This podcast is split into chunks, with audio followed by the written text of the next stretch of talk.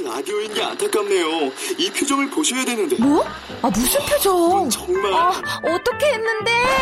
KBS 라디오 7개 채널에서 제공하는 최고급 정보들을 사진과 기사 그리고 영상으로 확인하실 수 있습니다. 읽는 라디오 KBS 라디오 홈페이지 라디오.kbs.co.kr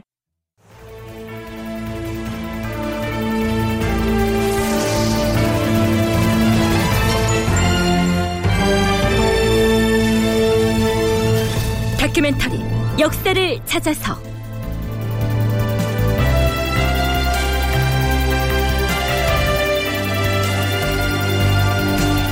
제 592편 사치와 낭비로 나라 국 가는 비어가고. 극본 이상락 연출 김태성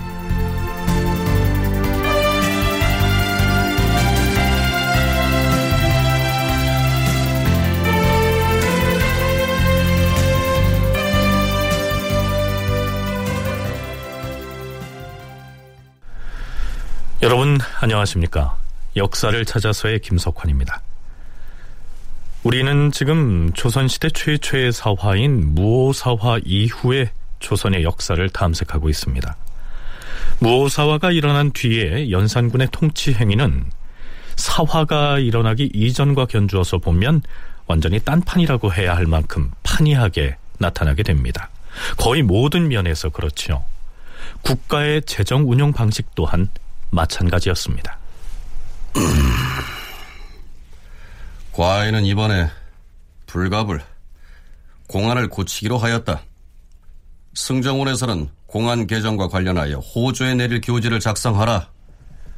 무사화가 일어나기 1년여 전인 연산 3년 11월 연산군은 공안 개정을 시도합니다.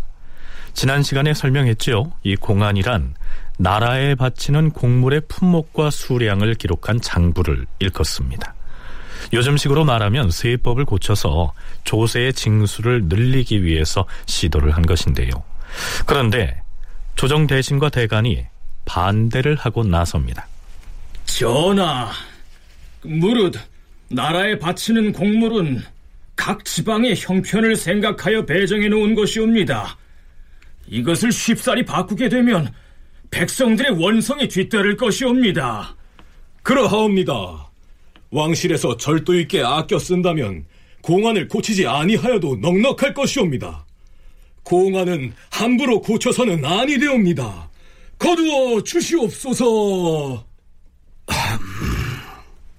뭐 경들의 의논이 그러하다면 공안을 고치는 일은 없던 일로 할 것이오. 연산군은 신료들의 의견을 받아들여서 공안을 고치려던 시도를 철회합니다. 하지만 대신이나 대간의 반대 의견을 순순히 받아들이는 이런 연산군의 모습들을 무호사화 이후에는 구경하기가 어렵게 되죠. 사화가 일어나고 나서 2년 남짓 지난 연산 6년 10월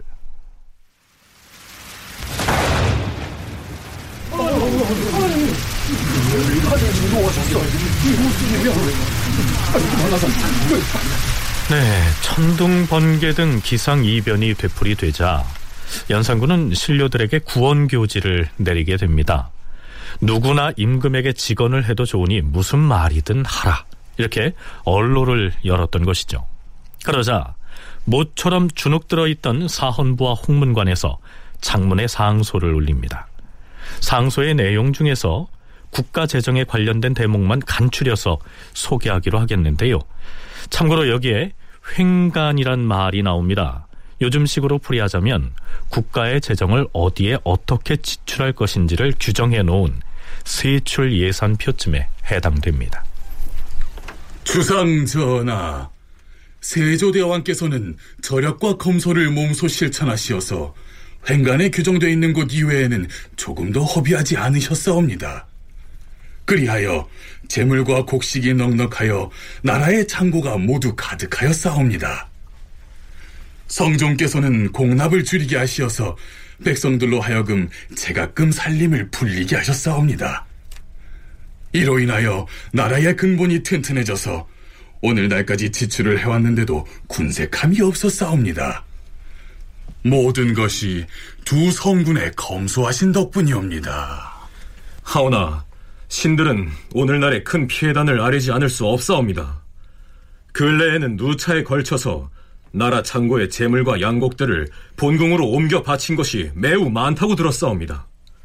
본궁으로 옮겨진 재물들을 어디에 쓰는 것인지 도무지 알 수가 없사오며 의영고의 호초와 재용감의 소목은 여러 대에 걸쳐 축적한 것으로서 이루 다 쓸 수가 없을 정도로 넉넉하였는데 지금은 모두 당진되어 버리고 남은 것이 없는 실정이옵니다. 의영고는 조선시대에 궁중에서 사용하는 기름, 꿀, 황납, 후추 등의 물품을 관리하던 관청이며 재용감은 모시, 마포, 인삼 등의 진상품과 나라에서 내려주는 의복, 비단 등을 관리하던 기관이다. 소목은 염색할 때 쓰이는 염료이다. 이 본궁이라고 하는 것은 이제 그 임금이 개인 금고와 같은 성격이 매우 이제 강한 것이고요. 반면에 이제 국고의 재물과 양곡 이것은 이제 국가 재정에 포함되어 있는 겁니다. 그런데 이 국고의 재물과 양곡이 본궁, 즉 임금의 개인 금고 같은 데로 이렇게 빠져나가면 국가 재정이 축소되니까 그걸 이제 보충하기 위해서는 백성들에게 조세, 즉 세금 같은 것을 더 많이 그 걷어들여야 되고, 그럼 이제 백성의 부담이 이제 크게 늘어나게 됩니다. 따라서 예, 사원부와 홍문관에서 이것을 이렇게 하면 안 된다라고 강력하게 처단하는 이야기를 이제 예, 과거에는 많이 하게 되고, 요 시절까지만 해도 어느 정도 그것이 이제 예, 달성이 되었습니다. 텅 비었다라고 하는 거는 이제 연산군이 국정에 일반적으로 쓰여지는 그런 항목 외의 것들을 계속 사적으로 남용을 하다 보니까 그런 것들이 다 이제 그 소모되고 없어지고 있는 그런 상황들을 지적한 것이라고 얘기할 수 있고요. 내수사와 같은 이런 기관들은 어, 국가에서 이제 규정하고 있는 기관이긴 하지만 왕실의 재정과 관련된 왕이 그 사적으로 쓸 수 있는 여지들이 많은 것이거든요. 그러니까 이제 그러한 내수사의 비중들을 이제 키우게 되면 국가의 일련의 어떠한 그 경영과 관련된 어, 그런 비용들은 이제 위축될 수밖에 없고 사적으로 왕이 자기가 쓰고 싶은 하나의 매뉴얼에 들어있지 않은 영역들이 더 많이 늘어나게 되면서 재정이 고갈될 수밖에 없는 그런 상황인 것이죠. 연세대학교 국학연구원 윤훈표 연구원과 서울대 규장각 송웅섭 선임연구원의 얘기 차례로 들어봤습니다. 그러니까 사헌부와 홍문관에서는 왜 국고에 있던 재물과 양곡을 임금의 개인 금고나 마찬가지인 본궁으로 빼돌렸느냐? 그럼에도 불구하고 왕실의 창고가 또한 텅 비다시피 했으니 이게 어찌된 일이냐? 이렇게 따지고 있는 것입니다. 그렇다면 왜 이렇게 곳간이 텅 비었다라는 표현이 나오는 지경에까지 이르렀을까요? 사헌부와 홍문관은 그 상소문에서 바로 그 원인이 국왕인 연산군에게 있다고 직설적으로 표현하고 있습니다. 전하, 신등이 가만히 생각하건대 그 재물들은 궁중에서 신하들에게 사여하는 데 소모된 모양이온데 하오나 사여받은 사람이 어떤 사람인지를 자세히 알 수가 없사옵니다. 또한 궁중의 음식 공급을 맡아보는 사원에서도 전인을 접대한 수요가 대단히 많아서 하루 동안에 소비되는 수량이 거의 여러 백량에 달하는데 그 대접받은 사람이 어떤 사람이고 그들이 한 일이 무슨 일인지도 자세히 알 수가 없사옵니다. 이러한 사례들은 작은 폐단이 아닌 탓에 신등은 의혹을 거둘 수가 없사옵니다. 삼가 원하건대 전하께서는 몸소 깊이 깨달으시고 노력하시어서 매사를 검소하게 준행하시옵소서. 의복까지를 나누어 주게 되더라도 반드시 받을 사람이 그만한 공이 있는지를 판단하시어서 내리시옵고 급하지 않는 사무는 정지시키고 쓸데없는 비용은 줄이시옵소서.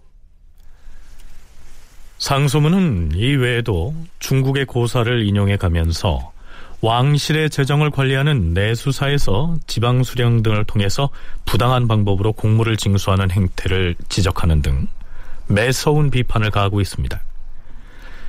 사헌부와 홍문관의 관원들은 상소문의 말미에서 천재지변이 잦은 것도 바로 이러한 폐단들 때문이다. 이렇게 결론 짓고 있습니다.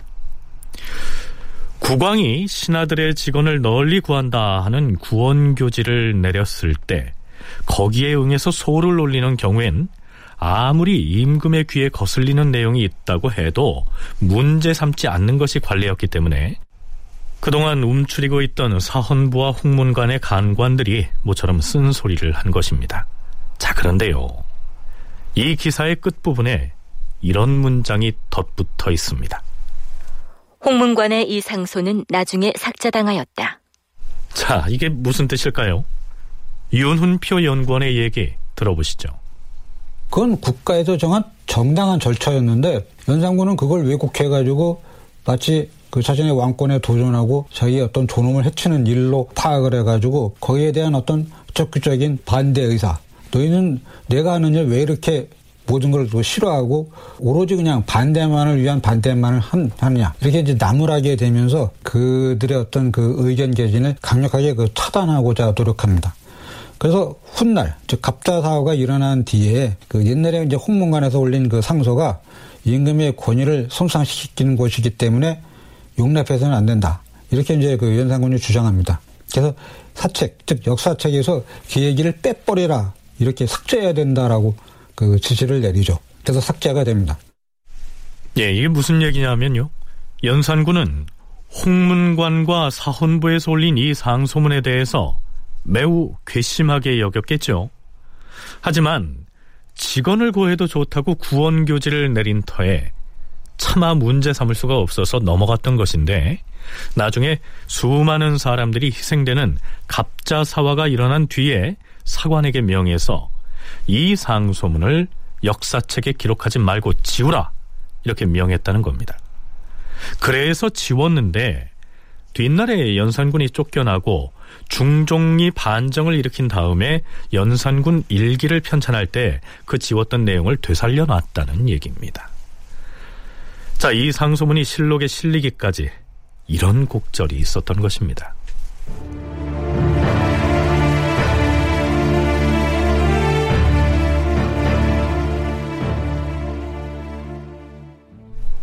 연산군이 일국의 군주로서 나라의 살림살이를 얼마나 제멋대로 했는지는 실록에 여기저기에 수도 없이 나타납니다. 연산군 5년 3월 좌의정 한치영, 우의정 성준 등이 보고한 내용 들어보시죠. 전하, 백성으로부터 거두는 세공에는 정해진 액수가 있어옵니다. 사치하게 소비를 하면 재물이 손상되고 재물이 손상되면 반드시 백성을 해치게 되면 필연한 이치이옵니다. 왕실의 종친과 대신이 사망하였을 경우 이미 규정된 부위만 내리더라도 충분히 후한데 전하께서 별도로 하사하는 수량이 너무 많사옵니다. 또한 환관이나 의관이 죽었을 때에는 임금이 부위를 할 수 없도록 법에 정해져 있어온데 전하께서 내리시는 물품이 또한 매우 많사옵니다. 뿐만 아니라 전하의 친척과 외척의 집에 특사로서 내리는 쌀과 콩이 무려 백여 석에 이르고 포물도 이와 대등하옵니다. 게다가 수시로 내수사에 수납하라는 물품의 수량이 너무나 많사옵니다. 지난해에 세출 예산 이외에 지출한 것을 상고하건대 쌀과 콩이 2,900여 석, 면포가 3,600여 필, 횡포가 1,900여 필, 기름과 꿀이 90여 석이며 그 외에도 일일이 헤아리기가 어렵사옵니다. 비축한 물량이 간혹 핍절되면 후년에 공물을 인납하라고 별도로 청하고 있는 실정이옵니다. 대저 백성들은 당년에 공물을 내기도 어려운 일이온데 하물며 인납이겠사옵니까? 네, 이게 무슨 말이냐면요. 본래 세웠던 세출 예산보다 더 많은 수량의 재물과 양곡을 마구 지출하다 보니 창고가 바닥날 형편이 됐고 그러자 백성들로부터 다음 해에 거둘 세금을 인납하도록 즉 미리 당겨서 내도록 해서 충당하는 실정이다. 이런 얘기입니다. 전하, 우리나라는 토지가 척박하므로 조금만 흉년이 들면 저축해놓은 양곡이 1년을 지탱하지 못하옵니다. 일반 민가에서도 3년 먹을 것을 저축해놓지 않으면 곰핍하게 되지 않은 자가 드물다 하였사온데 하물며 국가인 바에 10년을 견뎌낼 저축이 없어서야 되겠사옵니까? 급하지 않은 모든 비용 지출은 즉시 중단하시옵고 지출을 절약해야 하옵니다. 전하, 어제 아차산에서 사냥을 하실 때에도 신등이 하지 마시라고 아뢰었는데도 강행하시더니 지금 듣자오니 창릉과 경릉 등 두 산에서 또 사냥을 하겠다 하셨사옵니까? 지금 한창 눈이 많이 와서 군사와 말도 피로할 뿐더러 전하의 옥체도 감기가 될 것이오니 이번 사냥은 정지하시기 바라옵니다. 이거 여왕 예전에는 사냥을 훨씬 더 자주 하였거늘 그까지 사냥 좀 하는 것이 무슨 방해가 있겠느냐 또한 자꾸 검약하라 검약하라 하는데 그만큼 용도가 넓고 많으면 자연 지출도 많아지는 것이 아닌가 연산군의 이러한 태도는 나라의 살림을 책임지고 있는 군주로서 무책임한 자세가 아닐 수 없는데요. 연산군의 사치는 날이 갈수록 도를 더해갑니다. 연산군 8년의 기사 한 대목을 살펴보죠. 과인이 약을 먹고자 하여 은숟가락을 더 많이 만들어 드리라 하였거늘 뭐라는 것이냐? 만약에 유사에게 명하여 만들어 오라고 맡기면 시일도 지체되고 기한을 맞추지도 못할 것이며 또한 정성들여 만들지도 아니할 것이다. 그러니 장인들을 권한으로 불러들여서 내전에 머물게 하면 지휘하기 편리할 것이 아니겠느냐? 정성들은 자세히 알지도 못하면서 개인이 거느리고 있는 장인들을 부역시킨다면서 그 패단을 말하지만은 부득이한 일이 있으면 누군들 불러올 수 있는 것이다. 연산군은 은숟가락뿐만이 아니고요. 각종 유기그릇 또 장식품을 만들 장인들도 궁궐로 불러들여서 머물게 하면서 이런저런 작업을 시켰던 모양입니다. 의정부에서 말렸지만 아무 소용이 없었습니다. 주상전하, 요즘 내수사와 공조의 유기공들에게 하루 두 끼의 밥을 먹이고 있사온데 이 때문에 관청의 비용이 너무나 많이 소요되옵니다. 또한 대궐 안에 따로 화청을 두어서 온갖 기술을 가진 장인들을 불러 모으고 있는데 이것은 선조 임금 때에는 일찍이 듣지도 보지도 못하던 일이옵니다. 유기공을 불러들여서 이 일을 시키는 것은 정지할 수 없다. 그리고 온 천하에 임금의 신하가 아닌 자가 없는 법인데 그들을 불러다 부역시키는 것이 무슨 불가함이 있다고 그러는가? 그 장인들이 소속된 주인이 누구누구인지 그들의 성명을 모두 적어서 아래라. 그 장인의 주인들이 시끄럽게 떠들고 퍼뜨려서 경이 지금 관인에게 이런 말을 하는 것이다. 이것은 신하가 감성하고 왕실이 약하기 때문이었다. 이것을 어찌 사치라고 하는 것인가? 그래서 이제 성군이 되기 위한 공부가 경연인데 경연에서 제일 많이 그, 그 이야기하는 것이 사치의 배격입니다. 근데 연산군은 그걸 뭐라고 받아들였냐면 자신의 권위를 무시하는 거고 위험을 깎아내리는데 그 사치의 배격이 이용됐다. 이렇게 이제 그 파악했다는 거죠. 왜냐면 사치 풍조의 배격이 국왕에게만 집중되고 오히려 딴 사람들은 스스로 사치하는 그런 모습을 보이고 있더라. 왕한테는 검약을 그 이야기하는 자들이 실제 나가서 보니까 다 사치하게 살더라. 그래서 이들이 그렇게 나한테 이야기하는 게 그 어떤 국가를 국왕을 위해서가 아니라 그 나 즉 연산군이라고 하는 임금을 옥죄기 위한 어떤 그런 수단으로 그 보았다라고 하는 거죠. 이게 이제 곡해일 수도 있고 또 여러 가지 어떤 왜곡일 수도 있는데 아무튼 연산군 입장에서 본다면 내가 밖에서 나가서 보니까 다른 사람들은 다 사치하게 살면서 오직 경련에서 나한테만 그렇게 사치하지 말라고 이야기하는 것 이런 것들은 왕권에 대한 어떤 도전이다.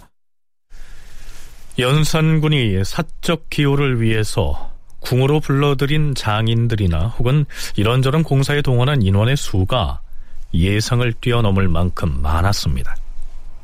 연산 6년 8월 29일 임금은 군인을 시켜서 영강문에 나가 사토를 져다가 바치게 하였다. 사토는 무덤에 입히는 띠를 말합니다. 이렇게 군인들을 역에 동원하다 보니 왕실 재정을 담당하는 내수사가 임금의 신임을 믿고 전행을 일삼는다는 지적이 나오기도 합니다. 대사헌 성현의 상소문의 한 대목 살펴보시죠. 주상 전하, 근래 내수사의 세력이 매우 비대해져서 민가에 완악하고 건장한 종들을 데려다가 속속 내수사에 소속시키고 있사옵니다. 또한 호조에서 쓰는 물건이 내수사로 실려 들어가는 행렬이 끊어지지 않고 있사오며 임금의 하사품으로 소용되는 물품들이 옛날에 비해 훨씬 많아졌사옵고 인부들을 대접하는 비용 또한 이전보다 훨씬 많사옵니다. 대체 삼인검 같은 것은 무슨 물건이옵니까? 재앙을 물리치기 위하여 주술을 부릴 때 사용하는 도구에 지나지 않는데 조정의 관리들이 그 작업을 감독하여 맡고 있는 형편이옵니다. 이런 일들을 위해 동원된 군사가 무려 수백 명이나 되고 대장간을 궁중에 설치해서 밤낮으로 쇠를 녹여 두드려 대니 이것은 모두 나라에는 이익이 없고 백성에게는 해만 끼치는 일이옵니다. 삼가 원하옵건대 전하께서는 이 폐단을 깊이 알아내시어서 급하지 않은 일은 멈추게 하시옵고 쓸데없는 비용은 줄이기를 바라옵니다. 그러나 연산군은 까딱하지 않습니다.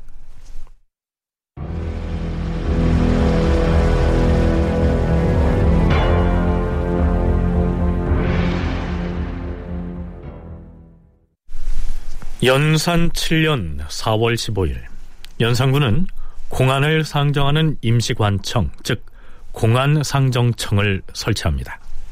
좌의정 성준, 광원군 이극돈, 이조판서 강귀손, 공조참판 이계남 등은 공안상정청의 일을 맡도록 하라. 공안을 상정한다 하는 것이 무슨 뜻일까요? 국가에서 수입 을 하는 이런 세금을 정리해 놓은 항목들, 세금 항목이라고 얘기할 수 있는데요. 그런 세금 항목을 상세하게 다시 정리한다.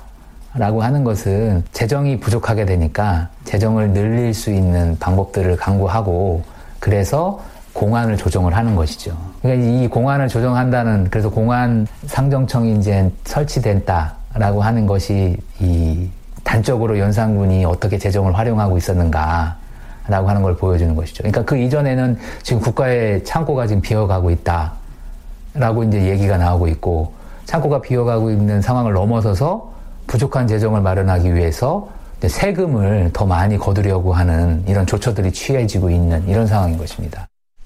네, 그러니까 공안상정이란 세금으로 거두어 들이는 물품이나 양곡의 수량 또 품목이 적절한지를 상세하게 조사해서 그 세목을 다시 정리한다 하는 의미입니다. 그렇다면 연산군 이전에는 이런 작업을 어떻게 해왔을까요? 한국학중앙연구원에서 발간한 민족문화 대백과 사전에서 설명하고 있는 이 공안 상정에 관한 기술 내용을 간추려서 소개하겠습니다.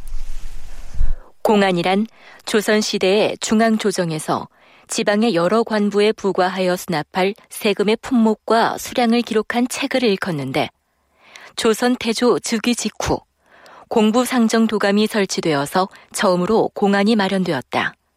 그런데 왕실과 관청의 경비를 과다하게 책정하여 폐해가 컸던 것으로 전한다. 이에 세종 20년에 그에 대한 구체적인 시정이 도모되었으나 전면적인 개혁은 이루지 못하다가 세조 때 이르러 일대 혁신을 보게 되었다. 세조 10년에 공안을 전면 개정하여 공부, 즉 국민의 세금 부담을 3분의 1 정도로 줄이는 효과를 이룩했던 것이다. 뒤이어 성종 2년에는 다시 횡간 조작식이 각각 마련되어서 공부의 부담을 또다시 3분의 1로 줄이는 효과를 가져왔던 것으로 보인다. 네, 그러니까 세조 때와 성종 때 이루어졌던 이 공안 상정은 왕실을 비롯한 중앙관부의 지출을 줄여서 백성들의 세의 부담을 경감하는 성과를 가져왔던 것입니다. 그렇다면 연산군 이 시기에 공안 상정청을 설치해서 상정 작업을 하려고 한 목적은 어디에 있었을까요? 전하, 공안을 상정하는 일은 실제로는 세금을 올리는 것이옵니다. 공안 상정의 손해가 반드시 백성에게 미칠 것이옵니다. 홍문관에서 이렇게 상언을 하고 나서자 연산군이 발끈합니다. 의정부 대신들과 간관들이 여러 날에 걸쳐서 자신들의 의견을 받아들여주기를 청했으나 과인의 뜻을 돌이키기 어렵게 되자 과인의 뜻을 거절함이 이토록 심한 지경에 이르렀도다. 이는 홍문관이 과인을 견제하려는 얕은 수작에 불과하다. 그러니까 연산군이 공안을 상정하려고 한 것은 세조나 성종과는 그 목적이 달랐던 것입니다. 윤훈표 연구원의 얘기입니다. 사채풍조를 배격하는 가장 중요한 일차적인 대상이 일단 국왕, 왕실. 그래서 모든 사람들이 국왕, 왕실부터 검약하고 검소해야 한다. 그래야 백성들이 그것을 본받아가지고 스스로도 조심하게 된다. 이러한 이제 논리에 따라서 그 공안을 통해서 공무를 갖다가 이제 딱 배정하고 그럴 때 그런 부분이 이제 축소가 되었는데 연산군이 집권하면서 그거는 바로 왕의 어떤 권위와 존엄을 해치는 그런 요소가 있기 때문에 바꿔야 된다. 그러니까 여기서는 바꾸는 것 자체가 더 늘린다는 부분도 있겠지만 과거 어, 국왕의 어떤 그 검약 절약 그다음에 모든 것에 대한 어떤 낭비를 줄여야 된다라고 하는 그런 시절에 정해졌던 게 그 연상원의 입장에서 보면 마음에 들지 않았던 거죠. 그래서 이걸 고쳐야 된다 하는 이제 이야기를 이제 많이 하게 됩니다. 네, 송웅섭 연구원은 이 연산군 때 세수를 대폭 늘리는 쪽으로 고쳐진 공안은 그가 폭정을 휘두르는 기반이 됐고요. 또 그 공안은 연산군이 쫓겨난 뒤에도 쉽게 고칠 수가 없었다고 설명합니다. 한 번 공안이 조정이 돼서 세수가 늘어나게 되면 그거는 다시 조정하기가 어려운 것이죠. 연산군대 어, 대표적인 폭정이 바로 이제 공안을 조정을 해서 과도한 세금을 이제 걷어들이게 되는 이런 양상들이 어, 이후에도 사실 금방 없어지지 않습니다. 반정이 일어난 다음에 이건 바로 없어질 것 같지만 그렇지 않고 잘 거쳐지지도 않는 부분들도 있지만 또 한편으로는 그 늘어난 부분들에 대해서 이제 줄이기가 어려운 그런 측면들이 있어서 어, 대표적으로 연산군대 공안을 조정한 것이 연산군의 폭정의 가장 중요한 어, 어떠한 이렇게 그 일반적으로 얘기되는 폭정 행태 중의 하나입니다.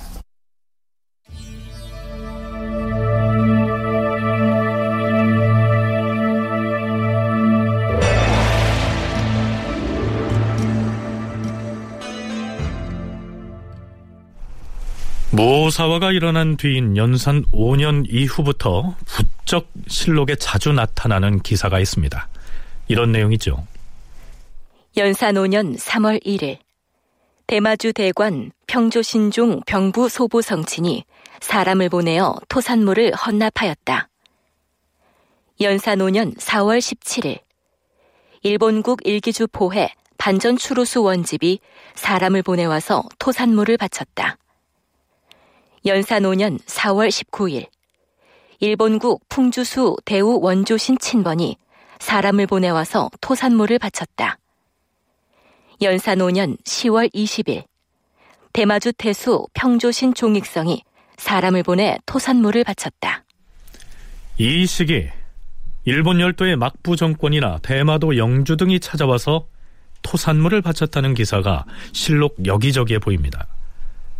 자, 이러한 기사들이 무엇을 의미하는지 연산 5년 3월 7일 예조 판서를 비롯한 대신들이 연산군에게 보고한 내용을 살펴보시죠.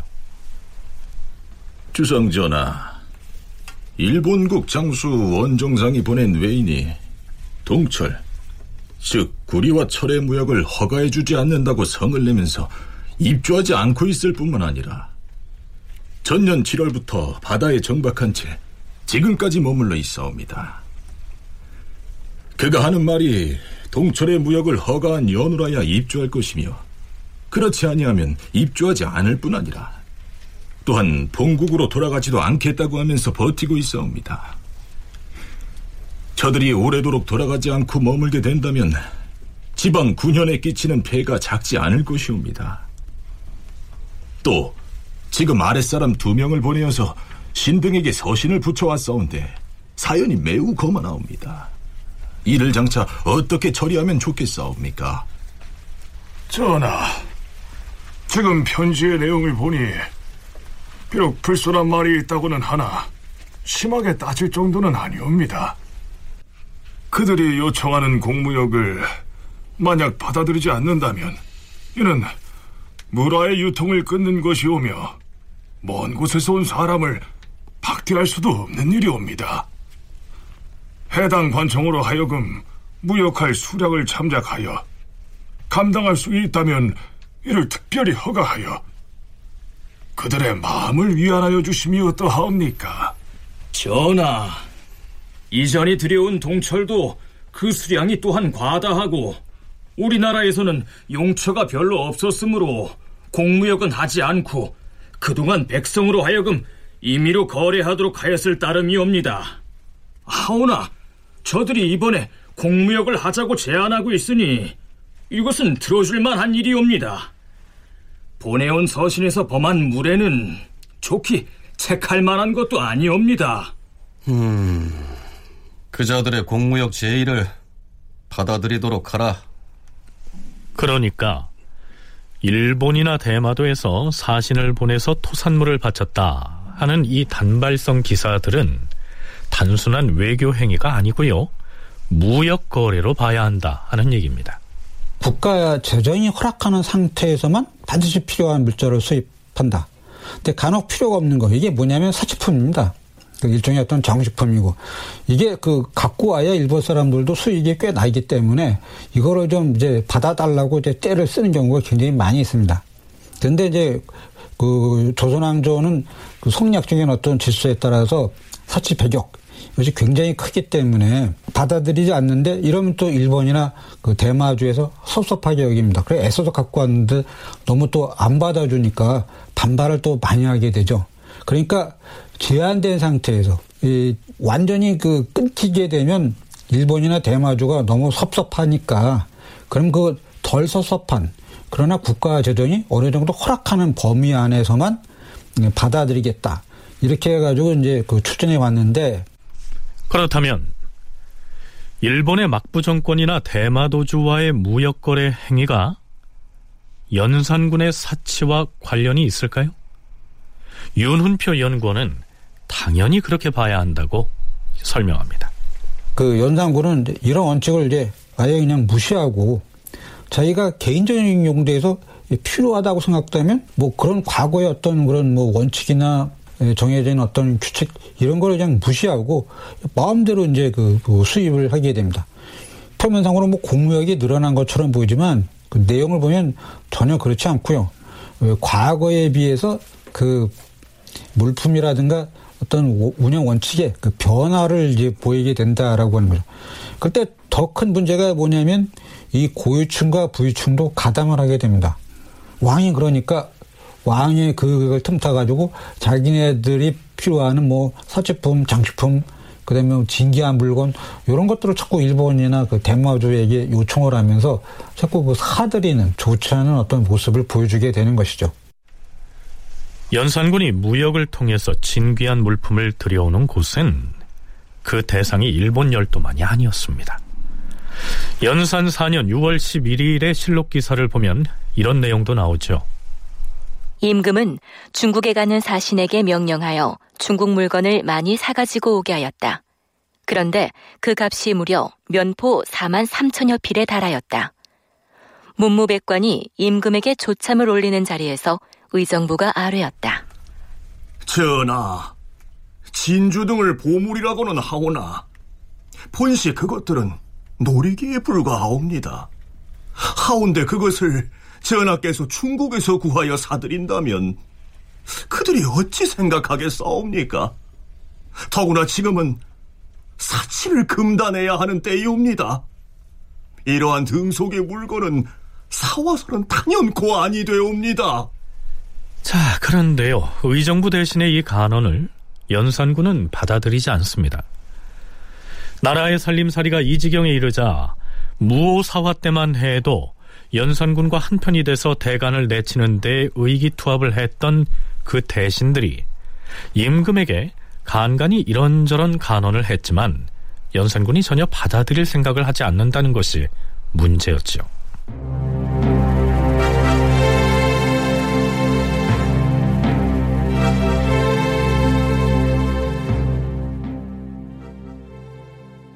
설상가상 연산 8년과 9년엔 가뭄 때문에 극심한 기근까지 겹칩니다.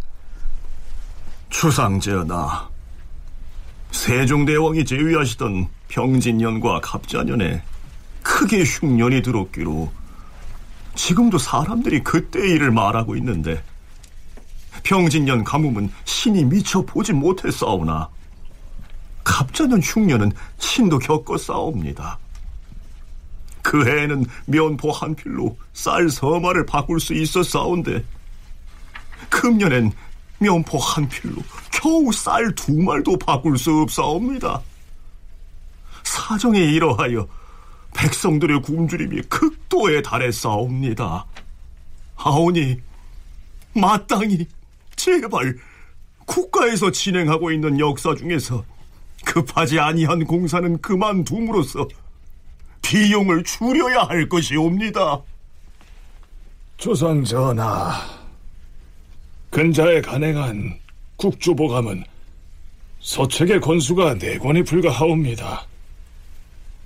하루 이틀이면 두루 볼 수 있사오니 전하께서 한번 읽어보시옵소서.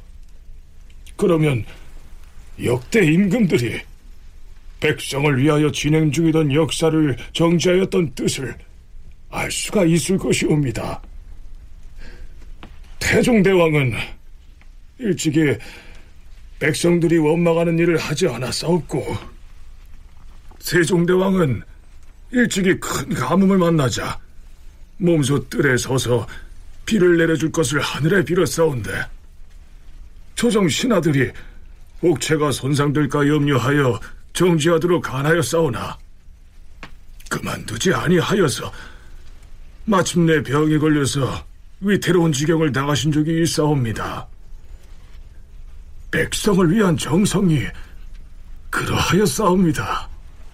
전하, 지금 온갖 장인들을 궁궐 안에 불러 모아서 일을 시키고 있사온데 그런 일들은 이제 해당 간부에게 맡기신다 하여도 그다지 손해나 이익될 것은 없을 것이옵니다.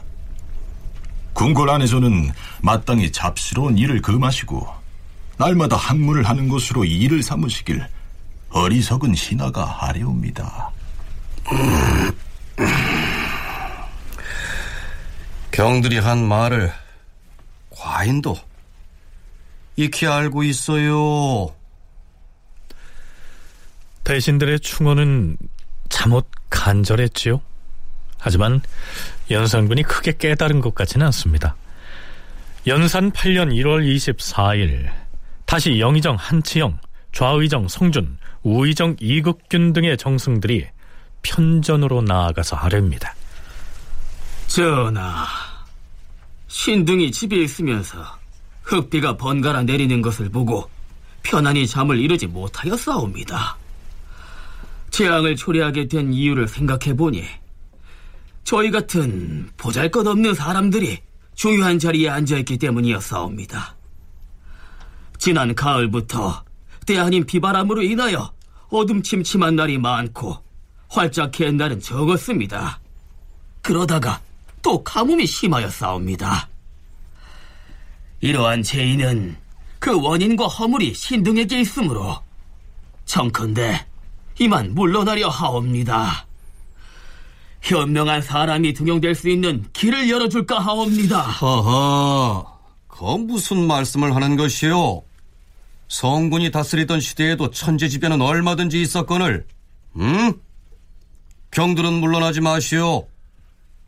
신등이 물러나려 하는 까닭이 또 있사옵니다. 전하께서 더욱 하늘을 공경하고 백성에게 성실히 하는 마음을 힘쓰기를 원해서이옵니다. 공자는 말하기를 나라를 다스리되 항상 용도를 절약하고 백성을 사랑해야 된다고 하였사온데 근래에는 재물이 쓰이는 곳이 너무 많아서 풍저창이 텅 비었사옵니다. 또한 세종대왕이 제위하였던 30년 동안에 군자창에 저축하였던 양곡이 30만 석이 넘었사온데 근래에는 개국한 지가 거의 100년이나 되었는데도 겨우 100만 석도 차지 못한 실정이옵니다. 생각하건대 이것은 용도를 절약하는 방법이 아직 미진해서 그런 것이옵니다. 풍저창은요 대궐 안에서 쓰는 쌀콩, 돗자리, 뭐 종이 등을 맡아서 관리하는 관서고요. 군자창은 글자 그대로 군수품을 저장하는 창고입니다. 국가재정에 가장 중요한 게 이 풍조창인데 풍조창에 남아 있는 게 전부 다 빨리빨리 소비가 되는 겁니다. 국왕이 막 씀씀이가 해퍼지니까. 그래서 대신들이 걱정하는 거죠. 이런 상태가 되면 지금 여러 가지 어떤 이 그 재정상에 운영해야 할 부분들이 많이 남아 있는데 이 습심이가 커지면서 줄어들게 되니까 매우 그 염려하게 되면서 그 걱정을 하게 되고 결국 뭐 텅 비었다. 이 텅 비었다라는 게 그 일종의 과양일 수도 있지만 대신들로 본다면 이 상태를 그냥 두게 되면 정말로 국가재정이 고갈될 수도 있다라고 하는 이제 그런 이야기를 하는 것이고요. 그런데 그 해, 그러니까 연산 8년 가을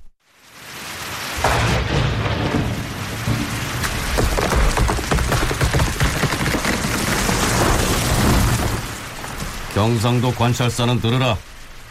이번에 도내에서 발생한 수재는 근래에 볼 수 없었던 큰 재앙이므로 하, 과인이 매우 가엽게 생각한다.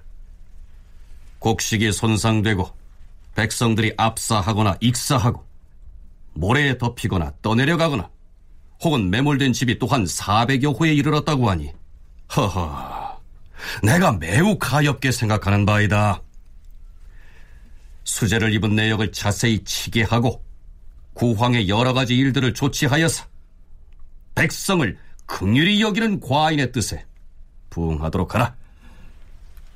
전하, 전라도에도 수해를 입은 곳이 많사오니 백성을 구제하는 방도를 소홀히 할 수 없사옵니다.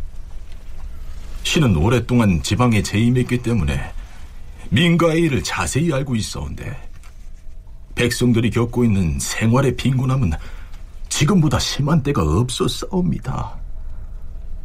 또한 각 도에 중국 사신이 올 때 선물할 물건을 조달하도록 분배하고 있어오나 이것들 모두는 준비하기가 어려운 물건들이옵니다. 하운데 지방의 감사는 이 물건들을 각 고을에 분배하여 바치게 하고 각 고을에서는 개개 민호에 분배해서 납부하게 하니 백성들이 어찌 감당하겠사옵니까? 이 일을 아주 폐지할 수는 없사오나 그 외에 명분 없이 거두어 드리는 것은 일체 억제하여 주시면 다행이겠사옵니다. 자, 사정이 이려 있는데요. 연산군은 함경도 관찰사 민효중에게 이러한 내용의 글을 내립니다.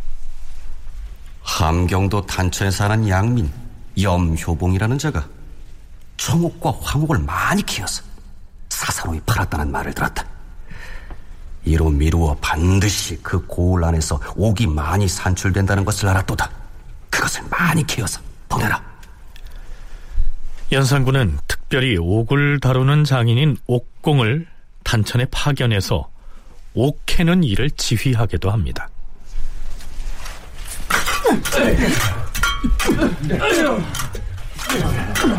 상처 하나께 올릴 진상품이니라. 게으름 피우는 자는 어명의 수행을 태만히 한 죄로 다스릴 것이다. 정한 기일까지 모두 책임 맡은 분량을 캐내어야 할 것이야. 임금이 옥공 송산을 보내어 함경도 단천군에서 청옥을 캐내게 하였는데 캐낸 것이 무려 천여 개나 되었다. 임금이 다시 이것을 독촉하여 한양으로 운반하도록 하였는데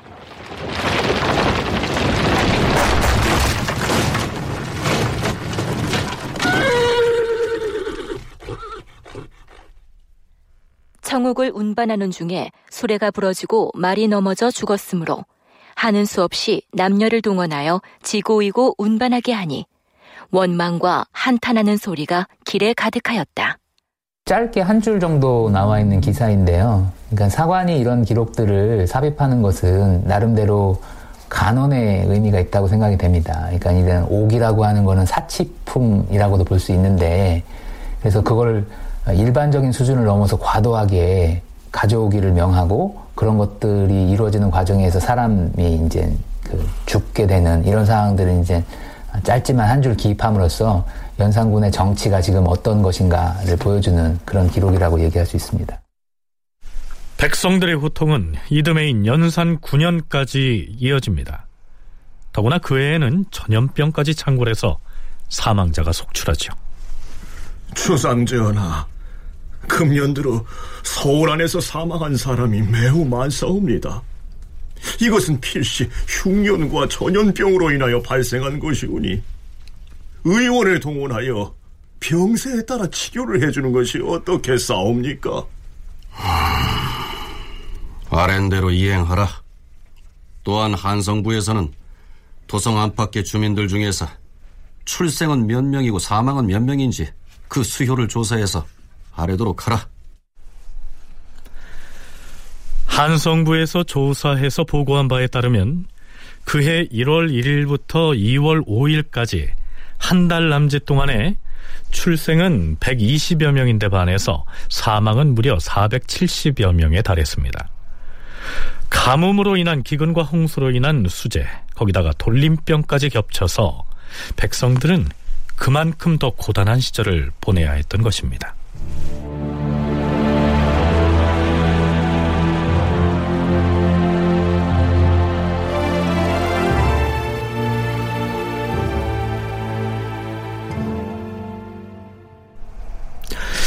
자, 연산군의 비행과 일탈을 얘기할 때 빠뜨릴 수 없는 것이 바로 그의 사냥에 대한 탐닉이죠.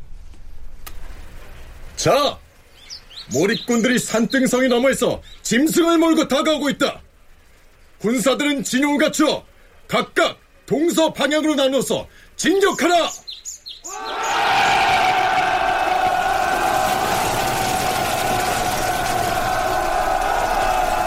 주상 전하, 활과 살을 대령하였사옵니다. 지금 짐승들이 언덕을 내려오고 있사옵니다. 이제 앞으로 나아가시옵소서. 아, 알겠느니라. 가자, 이리야!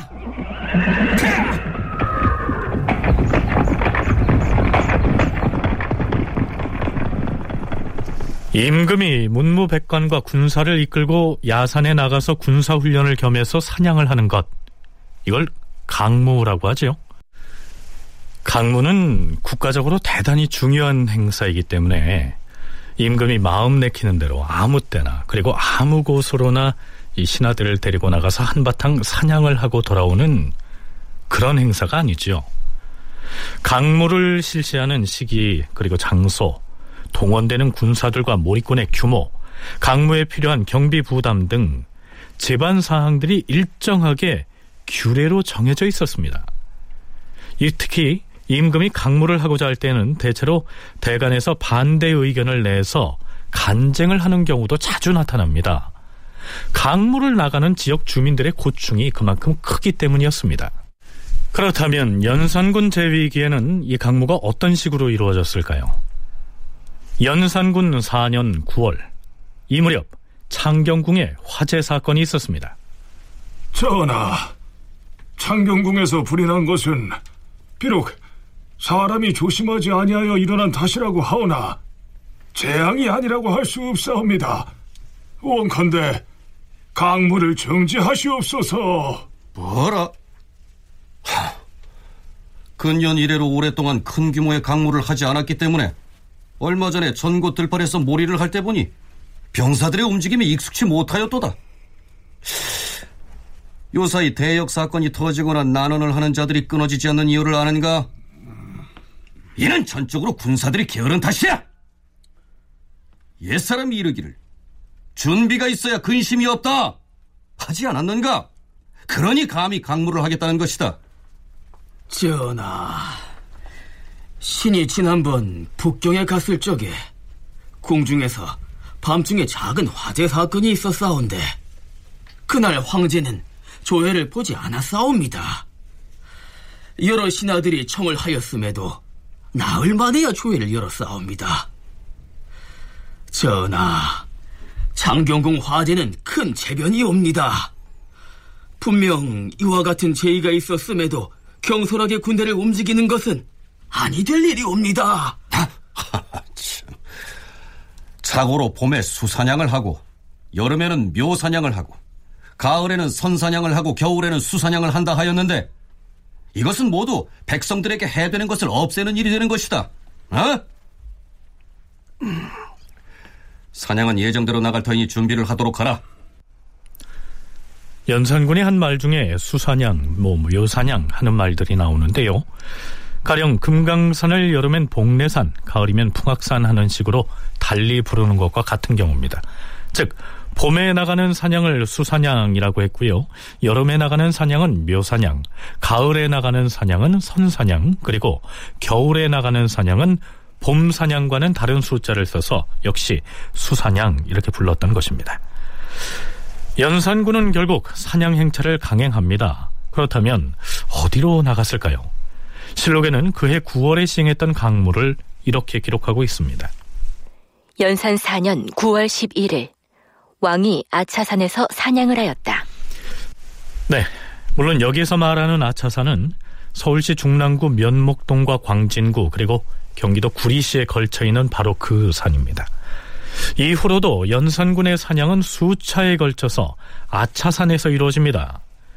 윤훈표 연구원은 진정한 의미의 강물을 하기에 이 아차산은 마땅한 장소가 아니었다라고 얘기합니다. 하지만 이제 연산군대 들어서게 되면 완전히 이게 그 융, 오락거리 사냥으로 이제 전락이 되었습니다. 단순한 이제 놀이로 인식하게 되었는데 그건 뭐 아차산이라고 하는 산이 군사훈련할 수가 있는 그런 어떤 이 지형은 아닙니다. 그건 완전히 그 놀이를 위한 그 사냥이지 거기서 뭐 대규모 군대가 무슨 진천 연습을 하고 뭐, 뭐 무예를 연마하고 그럴 수 있는 어떤 장소라 위치는 아니었고 그거는 뭐 이제 그야말로 정말 오락을 위한 그런 어떤 사냥 유의를 위한 그 사냥 놀이를 위한 사냥 이렇게 이제 그 생각이 되고요. 연산군의 사냥 행차는 장소를 불문하고 이루어집니다. 어느 날 경연에 참여한 대간이 연산군에게 이렇게 간언을 하죠. 주상 전하, 듣자옵건데 장차 봉연에서 사냥을 하신다 하옵는데 이는 아니 될 일이옵니다. 음, 봉현에서 사냥하는 것이 어찌하여 안 된다고 하는 것인가? 봉현은 창경릉과 가깝사옵니다. 전하께서는 현재까지 능에 참배를 하지도 않았사온데 참배는 하지 아니하시고 능 곁에서 사냥을 하신다는 것은 예가 아닌 것으로 사료되옵니다. 하하 참. 네, 능 주변에 사나운 짐승이 있다는 말을 들었느니라. 과인이 바로 그 창경릉을 위해서 사나운 짐승을 몰아내려는 것이다. 옛날 임금들은 매우 자주 사냥을 하였는데 과인은 한동안 뜸했으니 군사들을 위해서라도 더 이상 지체해서는 아니 될 것이야. 과인은 봉현으로 사냥을 갈 것이니 그리 알고 준비하라. 네, 이 연산군의 사냥은 먼 뒷날까지 좋지 못한 영향을 끼쳤다고 하는데요. 연산군의 사냥 얘기 다음 주 이 시간에 계속하겠습니다.